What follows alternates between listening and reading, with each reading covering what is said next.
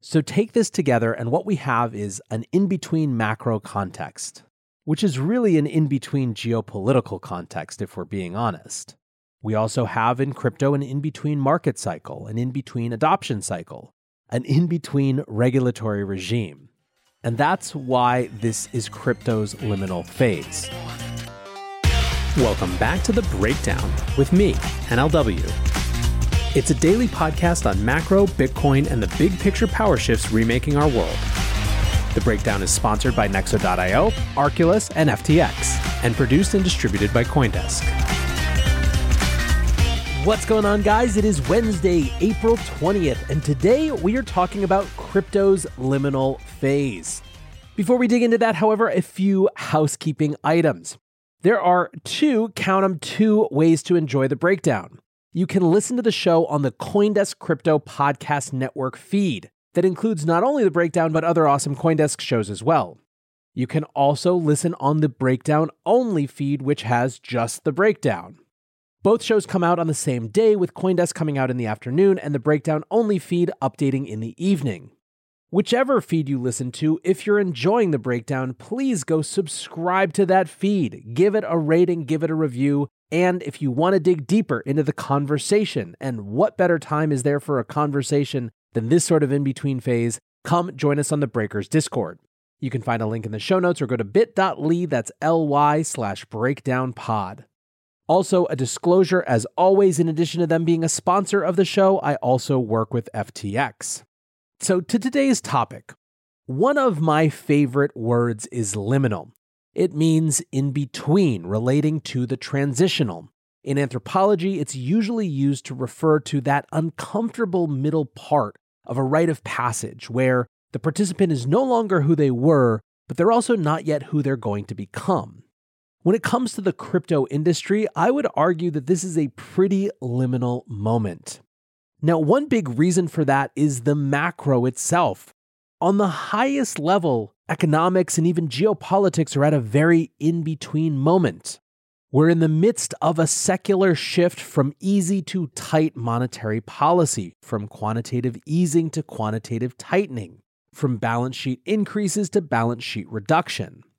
And what's more, on top of all of that, is that that's happening in the context of a much longer term trend. We're at the end of an 80 year debt cycle that is likely bringing with it some pretty big changes. Those longer term trends are making some people skeptical about just how much room there really even is for this secular shift from QE to QT. Given the debt to GDP ratio in the United States, can the Fed really keep interest rates high for very long? Can it afford to suck liquidity out of the system? Can it afford for the stock market to go down? These are all unresolved questions that are debated day in, day out, every day, but serve to reinforce just how in between things are. And that's not all that's going on in the macro. Of course, we are still waiting for COVID shutdown related supply chain disruptions to resolve. And this has been one of the thorniest problems in the global economy for the last two years. We discussed just yesterday or the day before how Shanghai has a huge number of ships waiting in port, more than they've ever seen before. And then, of course, when it comes to supply chain issues, having a war involving one of the world's largest exporters of foodstuffs, wheat, heavy metals used for electronics, not to mention energy, obviously stands to exacerbate the already fragile supply chain challenges that we're facing. What's more, if you've been listening to this show, you know that there's a larger sense that we are potentially in a transition moment as it relates to the global monetary system. Some, and this is not just Bitcoiners, see the US's moves to weaponize the dollar as heralding the last phase of the dollar led era that has defined the global monetary system since the end of World War II. So clearly, there is a lot going on in the world that makes it feel very unresolved and liminal and in between on the highest levels. Honing in on the crypto industry, it's also pretty clear that we're in an in between as well. From a market cycle perspective, we are clearly no longer in the bull run of 2021. There are many who think that we weren't for most of the last half of last year after Elon's switch and Tesla's decision to reverse course and not accept Bitcoin for payment, and of course after China's Bitcoin mining ban. We did have that burst in the fall where Bitcoin hit a new all time high, But in many ways, the momentum was stalled around a year ago at this point.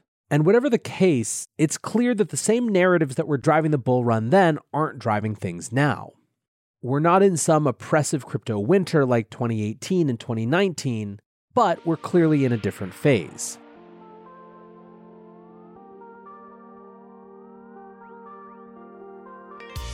Looking for ways to step up your crypto game? Then go with Nexo. For starters, you get free crypto for each purchase or swap. How about earning guaranteed yields? Up to 17% paid out daily. Ideal for you hardcore hodlers. You don't even need to sell. Instead, borrow instant cash against your assets. Get the most out of your crypto with Nexo at nexo.io. That's N E X O.io. Meet Arculus, the next generation cold storage wallet. Arculus secures your crypto using three factor authentication, providing a simpler, safer, and smarter way to store, buy, swap, send, and receive crypto. Arculus is offline cold storage. Your private keys are encrypted on the Arculus keycard and are never online. Stay safe from hackers with no cords, no charging, no Bluetooth. Just crypto security made simple. Buy Arculus on Amazon today. The breakdown is sponsored by FTX US. FTX US is the safe, regulated way to buy and sell Bitcoin and other digital assets with up to 85% lower fees than competitors. There are no fixed minimum fees, no ACH transaction fees, and no withdrawal fees. One of the largest exchanges in the US, FTX US is also the only leading exchange that supports both Ethereum and Solana NFTs. When you trade NFTs on FTX, you pay no gas fees. Download the FTX app today and use referral code BREAKDOWN to support the show. Now, from a mass adoption perspective, we're also in an interesting in between period. On the one hand, the industry has seen serious and profound normalization. You have crypto companies officially all over mainstream culture and advertising, purchasing stadium naming rights, doing Super Bowl ads, and just generally appearing where sports, entertainment, and culture are. Second, over the course of the last year, year and a half, NFTs created a very different type of entry point into this space that was absolutely latched onto by celebrities. First punks, then apes, then lots of other collections. NFTs became a gateway for conversations around Web3 and the metaverse. But even they feel like they're in an in between phase as well right now. The enthusiasm for random PFP projects is certainly down from where it was, although individual projects can still get attention here and there. You saw a punk floor lot sale be canceled at the last minute at Sotheby's recently because the seller wasn't going to get what they wanted. Certainly, when it comes to NFTs right now, the hype isn't exactly dead, but it is different than what it was.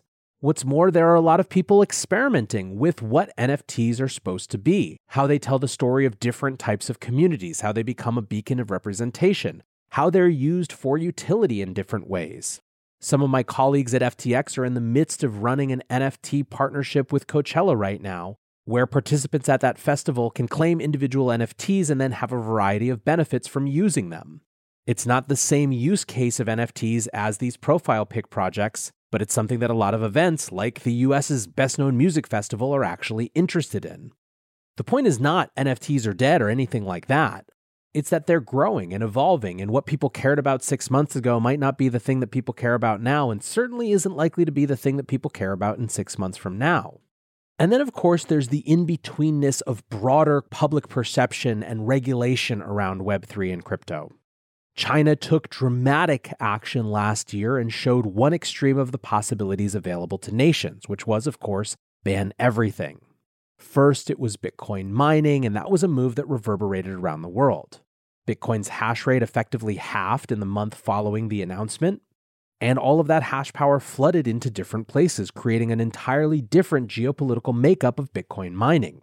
That's something that has cast US based mining in a totally different light. China followed up that mining ban with further restrictions on how people could interact with trading crypto, working for crypto companies, etc., etc. Now, although we all know that banning Bitcoin or banning crypto really means banning your citizens from those networks, the point remains that China demonstrated what it looked like to try to totally cut out decentralized digital assets from their monetary and technology landscape. The big question in the wake of that has been what direction would the US head in? And frankly, it's been tumultuous. Going back a couple years, we had then President Donald Trump tweeting he's no fan of Bitcoin and crypto. We saw Treasury Secretary Steven Mnuchin's last minute attempt at rulemaking on the way out of office. And then, in the context of the Biden administration, we saw the early days being kind of dicey. There was a ton of optimism around Gary Gensler initially, based on his experience in and seemingly demonstrated interest around the crypto space. That unfortunately quickly turned to disappointment. What's more, initial communiques out of the Treasury Department resurfaced some old narratives like crypto is just for criminals.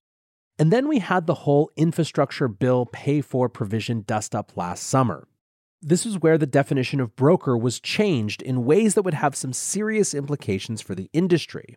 And of course, the industry was incredibly frustrated that at the last minute in this must pass infrastructure bill, the crypto industry was being targeted for unpaid taxes as a way to pay for this thing without any real public debate or discussion.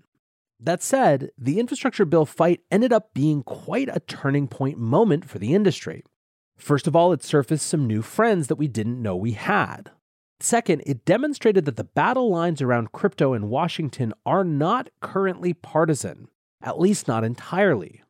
There were Democrats and Republicans on one side fighting Democrats and Republicans together on the other side. That is an extraordinarily rare occurrence in today's day and age.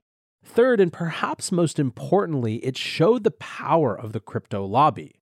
This is important both for politicians to see and consider in their future engagements with us, but also for the industry to have its own sense of opportunity for its engagement with Washington.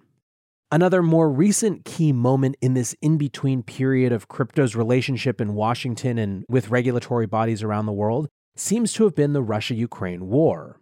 Whereas many thought it would be castigated as a sanctions evasion tool, there is a growing sort of fascinating pro freedom Goldilocks narrative where Bitcoin and crypto prove themselves as quite bad at helping autocrats and sanctioned oligarchs easily move their wealth but as something that individual citizens caught up in the crossfire can use to help preserve their wealth in turbulent times. Whatever the combination of factors, there has been a shift in tone in the US as we've covered. This is best demonstrated by the executive order from Biden a couple months ago and was affirmed in a recent speech by Treasury Secretary Janet Yellen. Now, this doesn't mean that there aren't fault lines and big ones still in the US regulatory discussion. Stablecoins remain a sticky question on multiple levels. First, there are questions of financial stability concerns, and whether the seeming opacity of certain stablecoin reserves could become a broader and more endemic financial issue should there be a run on one of those stablecoins if it was held by traditional financial institutions. Second, and more broadly, stablecoins bring up a larger question for the United States about its digital dollar policies going forward. Will the US release a central bank digital currency? And if it does, what is its relationship with a Tether or a USDC or something else? I think probably the most pertinent issue that needs to be resolved and that will be debated fiercely in the months and years to come is the question of how people in America use crypto. Specifically, how much the ethos of self custody and disintermediation runs up against the AML regime. This is going to be a key battle, and in many ways, crypto is holding the wider financial system up on its shoulders in that fight. Crypto is arguing in some ways that it should be allowed to be commensurate with cash in terms of how people interact with it. That in fact, banks and financial institutions and other intermediaries aren't exclusively good actors, and that less of them, lower fees, could actually be a pro consumer change. It's not clear how that conversation is going to resolve in the US or anywhere else. In fact, Europe, for example, also still in the middle of figuring things out, seems to be leaning more aggressively towards the AML regime. This isn't necessarily surprising given what we've seen in the past in the context of things like GDPR. So take this together, and what we have is an in between macro context, which is really an in between geopolitical context, if we're being honest. We also have in crypto an in between market cycle, an in between adoption cycle, an in between regulatory regime. And that's why this is crypto's liminal phase. Now, there are two types of things that happen in liminal phases, being reductive, of course. The first is the waiting for things and getting overexcited about the possibility of things long desired. We're seeing this a bunch right now in the chatter around the potential for a new Bitcoin spot ETF because the SEC approved a futures ETF based on the 33 34 Securities Act instead of the 40s Act, which Gensler previously said had better protections, et cetera, et cetera, et cetera. The point is that part of what we do in these moments is look for things that will be catalysts to move to the resolved phase. But the other thing that happens during these types of phases is just building. And I think one of the most optimistic things, if you believe that, is the amount of capital that is still flowing into this space. There is capital flowing into Bitcoin projects and Bitcoin funds. There is capital flowing in on the other end of the spectrum to Web3, metaverse things, NFT things, you name it. This capital is a key element in building, and specifically building the things that re excite the market participants that are already here and attract new market participants to come in. One of the things that makes this liminal moment so different than the 2018 2019 moment is how well capitalized it is. And that's not just a downside protection thing, that's an upside possibility thing. The more people are able to continue building, the shorter this in between phase is likely to be, at least as it relates to the parts that we can control. Some of this stuff, in terms of the big picture changes of history, are just going to take whatever time they're going to take to resolve. For now, I want to say thanks again to my sponsors, Nexo.io, Arculus, and FTX, and thanks to you guys for listening. Until tomorrow, be safe and take care of each other. Peace. Hey, Breakdown listeners, come join Coindesk's Consensus 2022, the festival for the decentralized world, this June 9th through the 12th in Austin, Texas. This is the only festival showcasing and celebrating all sides of blockchain, crypto ecosystems, Web3, and the metaverse, and is designed for crypto newbies, investors, entrepreneurs, developers, and creators. Don't miss speakers like Cathie Wood, SBF, CZ, Punk6529, and Joe Lubin, to name just a few. Use code BREAKDOWN to get 15% off your pass at Coindesk.com slash consensus 2022.